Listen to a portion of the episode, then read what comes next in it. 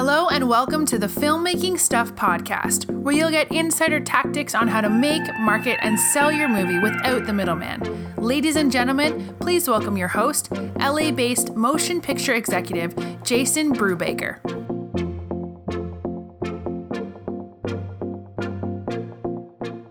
Every once in a while, when I'm looking for inspiration, I like to go back to early articles on filmmaking stuff and kind of read where my head was back then.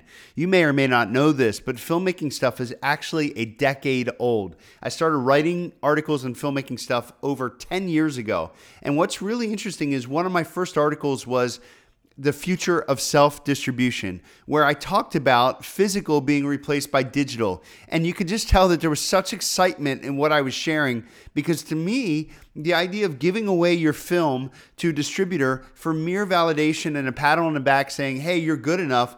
That just never made business sense to me. And I'm a little bit weird because, you know, when I look at a film project, I'm always thinking about the end game in mind. How is this thing going to help me pay rent? You know, how's it going to help me support my family? And those are things that are very real.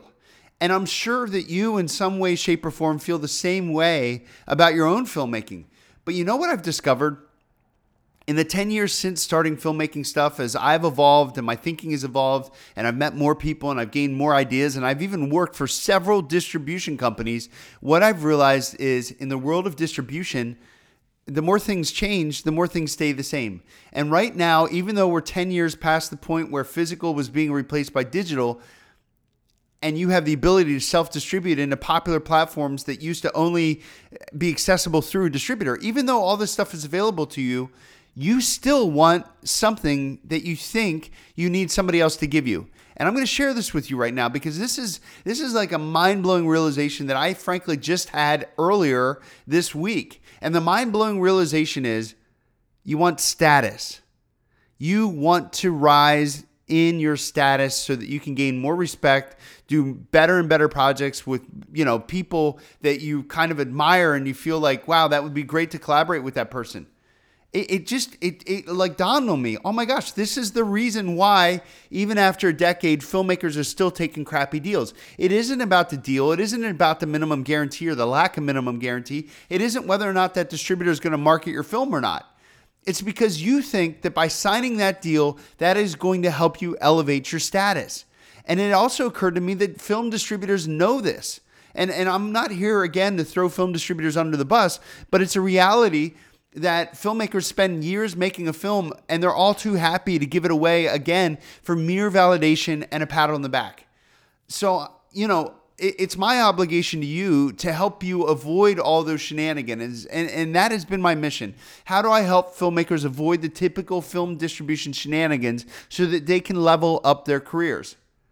And so I want to reframe all the things that I've been telling you about self distribution because I believe that if you can control your own mini movie studio from development to production to distribution, and it's something that you can control, you will elevate your status further and faster than just merely signing a distribution deal. And what do I mean by that? Well, if you are powerful enough to produce product, and even if you're producing backyard indies that are decent, right? even if you're producing backyard indies for mere pocket change, doing the best that you can. Let's say you make a movie for $10,000, you put it out on Amazon, you get all your friends and family to buy it, and lo and behold, uh, two years from now, you've made $11,000 on your film. Well, guess what? You've made a profit on your motion picture. Now, we could argue whether or not that profit makes a big dent in your in your life or your career from the perspective of money, but from the perspective of status, from the perspective of power, you have actually demonstrated that you can do something on your own and you don't necessarily need permission.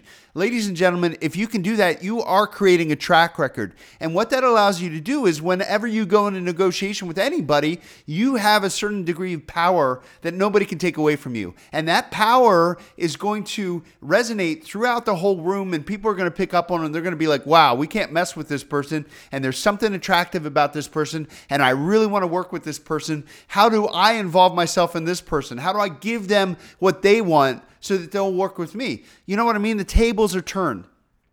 Compare that to the typical filmmaker that makes a film. They go to the American film market, they talk to a distributor, and they're like, Well, I made a movie. Here's my movie. Do you think you like it? Would you please validate my existence and maybe give me a little bit of money? Is there anything that we can do here? And then that distributor's all too happy to say, You know what? Here's the deal. We're not going to be able to give you a minimum guarantee. We're not going to be able to get behind the marketing. But if you work with us, you're going to be able to work with us. I mean, think about the deals that people sign. I'm sure you know filmmakers. Hopefully, you haven't signed one of those deals, but I know a lot of people listening have, and there's nothing wrong with that. We all got to learn somehow. But think about on any of those deals that you were attracted to. Was it more about you reaching your financial goals, or was it more about you reaching your emotional goals, your emotional goals that were triggered by the status that you thought that you would achieve through doing that deal? And look, if, you, if you're still new to this whole thing, then find some other filmmakers that have done deals with traditional distributors. And again, I'm not here to throw traditional distributors under the bus. There are good deals out there, there are good distributors out there. But, ladies and gentlemen, let me tell you for every good deal that's out there, there's probably four or five or, or 50 terrible deals that filmmakers have signed. So I want you to go talk. If you haven't signed a crappy deal in the past, I want you to go talk to filmmakers that have and just really ask them, well, what was it about the deal that was so attractive? What did you think you would get out of it other than the money? And I bet although they won't say it's status, I bet if you really listen to what people are saying, it, it's all about leveling up their career. So I'm here to tell you that if you can become powerful enough to control your own product, control your own development and production, and your own distribution, that is going to help you level up your career much, much faster than merely signing a bunch of crappy deals and hoping and hoping that somebody's going to notice your work. Anyway, I'm Jason Brubaker. This is filmmaking stuff. If you like the stuff that I was sharing with you today, make sure you head on over to howtosellyourmovie.com. Uh, once again, howtosellyourmovie.com. It's a bit of an investment, but then again, you're investing in your entire future here. So it's up to you whether or not that makes sense. But howtosellyourmovie.com. And of course, you can always reach out to me with any questions. Talk to you again real soon. Thank you for listening. This has been another episode of the Filmmaking Stuff podcast with Jason Brubaker. If you like our show and want to get more filmmaking info, make sure you check out filmmakingstuff.com and join us every week for new filmmaking tactics. Until next time, take action and make your movie now.